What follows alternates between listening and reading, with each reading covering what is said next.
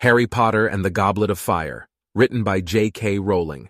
Please don't forget to like this video and subscribe to the channel.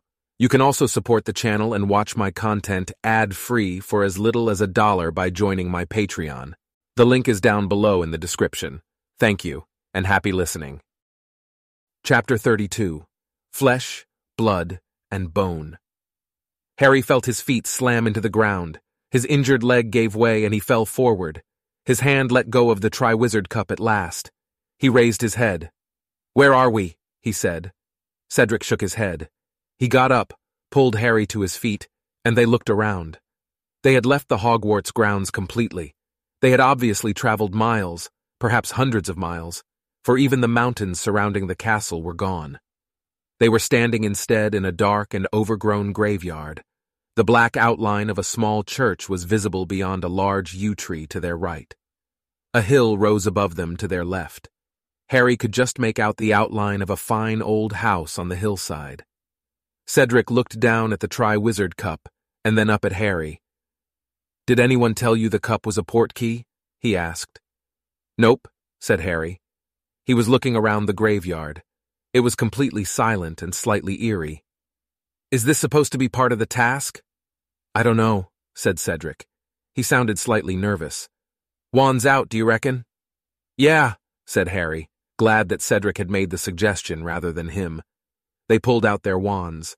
Harry kept looking around him. He had, yet again, the strange feeling that they were being watched. Someone's coming, he said suddenly. Squinting tensely through the darkness, they watched the figure drawing nearer, walking steadily toward them between the graves. Harry couldn't make out a face, but from the way it was walking and holding its arms, he could tell that it was carrying something.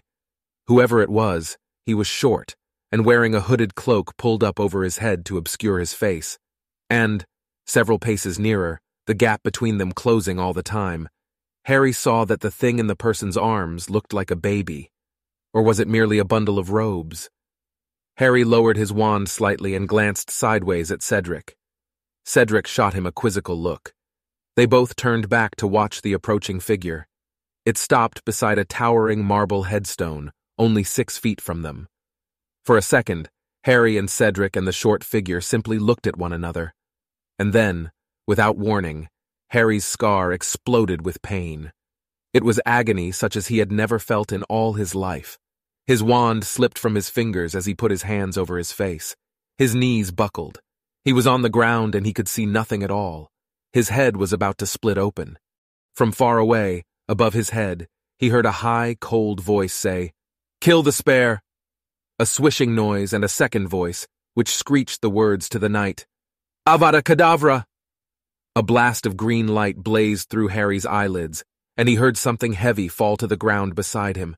The pain in his scar reached such a pitch that he retched, and then it diminished. Terrified of what he was about to see, he opened his stinging eyes. Cedric was lying spread-eagled on the ground beside him. He was dead. For a second that contained an eternity, Harry stared into Cedric's face, at his open gray eyes, blank and expressionless as the windows of a deserted house, at his half-open mouth, which looked slightly surprised. And then, before Harry's mind had accepted what he was seeing, before he could feel anything but numb disbelief, he felt himself being pulled to his feet. The short man in the cloak had put down his bundle, lit his wand, and was dragging Harry toward the marble headstone. Harry saw the name upon it flickering in the wand light before he was forced around and slammed against it. Tom Riddle. The cloaked man was now conjuring tight cords around Harry, tying him from neck to ankles to the headstone. Harry could hear shallow, fast breathing from the depths of the hood. He struggled, and the man hit him, hit him with a hand that had a finger missing. And Harry realized who was under the hood. It was Wormtail. You! he gasped. But Wormtail, who had finished conjuring the ropes, did not reply. He was busy checking the tightness of the cords, his fingers trembling uncontrollably, fumbling over the knots. Once sure that Harry was bound so tightly to the headstone that he couldn't move an inch, Wormtail drew a length of some black material from the inside of his cloak and stuffed it roughly into Harry's mouth. Then, without a word, he turned from Harry and hurried away. Harry couldn't make a sound, nor could he see where Wormtail had gone. He couldn't turn his head to see beyond the headstone. He could see only what was right in front of him. Cedric's body was lying some twenty feet away. Some way beyond him, glinting in the starlight, lay the Triwizard Cup. Harry's wand was on the ground at Cedric's feet. The bundle of robes that Harry had thought was a baby was close by, at the foot of the grave. It seemed to be stirring fretfully. Harry watched it, and his scar seared with pain again, and he suddenly knew that he didn't want to see what was in those robes. He didn't want that bundle opened. He could hear noises at his feet. He looked down and saw a gigantic snake slithering through the grass, circling the headstone where he was tied. Wormtail's fast, wheezy breathing was growing louder again. It sounded as though he was forcing something heavy across the ground. Then he came back within Harry's range of vision, and Harry saw him pushing a stone cauldron to the foot of the grave. It was full of what seemed to be water. Harry could hear it slopping around, and it was larger than any cauldron Harry had ever used. A great stone belly large enough for a full-grown man to sit in. The thing inside the bundle of robes on the ground was stirring more persistently, as though it was trying to free itself. Now Wormtail was busying himself at the bottom of the cauldron with a wand. Suddenly there were crackling flames beneath it. The large snake slithered away into the darkness. The liquid in the cauldron seemed to heat very fast. The surface began not only to bubble, but to send out fiery sparks, as though it were on fire. Steam was thickening, blurring the outline of Wormtail tending the fire. The movements beneath the robes became more agitated, and Harry heard the high, cold voice again. Hurry! The whole surface of the water was alight with sparks now. It might have been encrusted with diamonds. It is ready, master. Now, said the cold voice. Wormtail pulled open the robes on the ground, revealing what was inside them, and Harry let out a yell that was strangled in the wad of material blocking his mouth. It was as though Wormtail had flipped over a stone and revealed something ugly, slimy, and blind. But worse, a hundred times worse. The thing Wormtail had been carrying had the shape of a crouched human child, except that Harry had never seen anything less like a child. It was hairless and scaly looking, a dark, raw, reddish black. Its arms and legs were thin and feeble, and its face, no child alive ever had a face like that, flat and snake-like, with gleaming red eyes. The thing seemed almost helpless.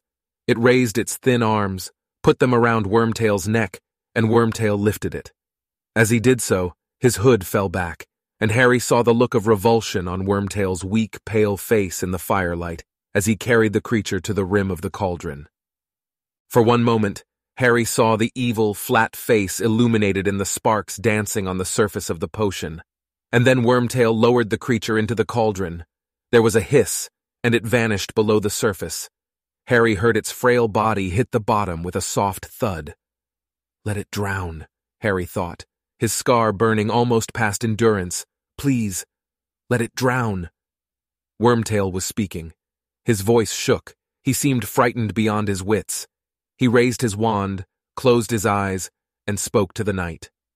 Bone of the Father, unknowingly given, you will renew your son. The surface of the grave at Harry's feet cracked. Horrified, Harry watched as a fine trickle of dust rose into the air at Wormtail's command and fell softly into the cauldron. The diamond surface of the water broke and hissed. It sent sparks in all directions and turned a vivid, poisonous-looking blue and now Wormtail was whimpering.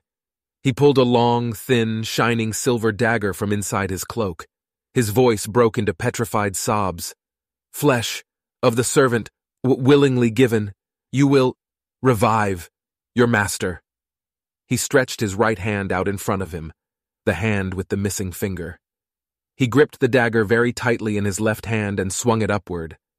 Harry realized what Wormtail was about to do a second before it happened. He closed his eyes as tightly as he could, but he could not block the scream that pierced the night, that went through Harry as though he had been stabbed with the dagger, too. He heard something fall to the ground, heard Wormtail's anguished panting, then a sickening splash as something was dropped into the cauldron. Harry couldn't stand to look, but the potion had turned a burning red. The light of it shone through Harry's closed eyelids. Wormtail was gasping and moaning with agony. Not until Harry felt Wormtail's anguished breath on his face did he realize that Wormtail was right in front of him. But blood of the enemy, forcibly taken, you will resurrect your foe. Harry could do nothing to prevent it. He was tied too tightly. Squinting down, struggling hopelessly at the ropes binding him, he saw the shining silver dagger shaking in Wormtail's remaining hand. He felt its point penetrate the crook of his right arm and blood seeping down the sleeve of his torn robes. Wormtail, still panting with pain, fumbled in his pocket for a glass vial and held it to Harry's cut so that a dribble of blood fell into it. He staggered back to the cauldron with Harry's blood. He poured it inside. The liquid within turned instantly, a blinding white. Wormtail, his job done, dropped to his knees beside the cauldron, then slumped sideways and lay on the ground, cradling the bleeding stump of his arm, gasping and sobbing. The cauldron was simmering, sending its diamond sparks in all directions, so blindingly bright that it turned all else to velvety blackness. Nothing happened. Let it have drowned, Harry thought. Let it have gone wrong. And then, suddenly, the sparks emanating from the cauldron were extinguished. A surge of white steam billowed thickly from the cauldron instead, obliterating everything in front of Harry, so that he couldn't see Wormtail or Cedric or anything but vapor hanging in the air. It's gone wrong, he thought. It's drowned. Please, please let it be dead. But then, through the mist in front of him, he saw, with an icy surge of terror, the dark outline of a man, tall and skeletally thin, rising slowly from inside the cauldron. Robe me, said the high, cold voice from behind the steam, and Wormtail, sobbing and moaning, still cradling his mutilated arm, scrambled to pick up the black robes from the ground, got to his feet, reached up, and pulled them one-handed over his master's head. The thin man stepped out of the cauldron, staring at Harry, and Harry stared back into the face that had haunted his nightmares for three years. Whiter than a skull, with wide, livid scarlet eyes and a nose that was flat as a snake's with slits for nostrils. Lord Voldemort had risen again,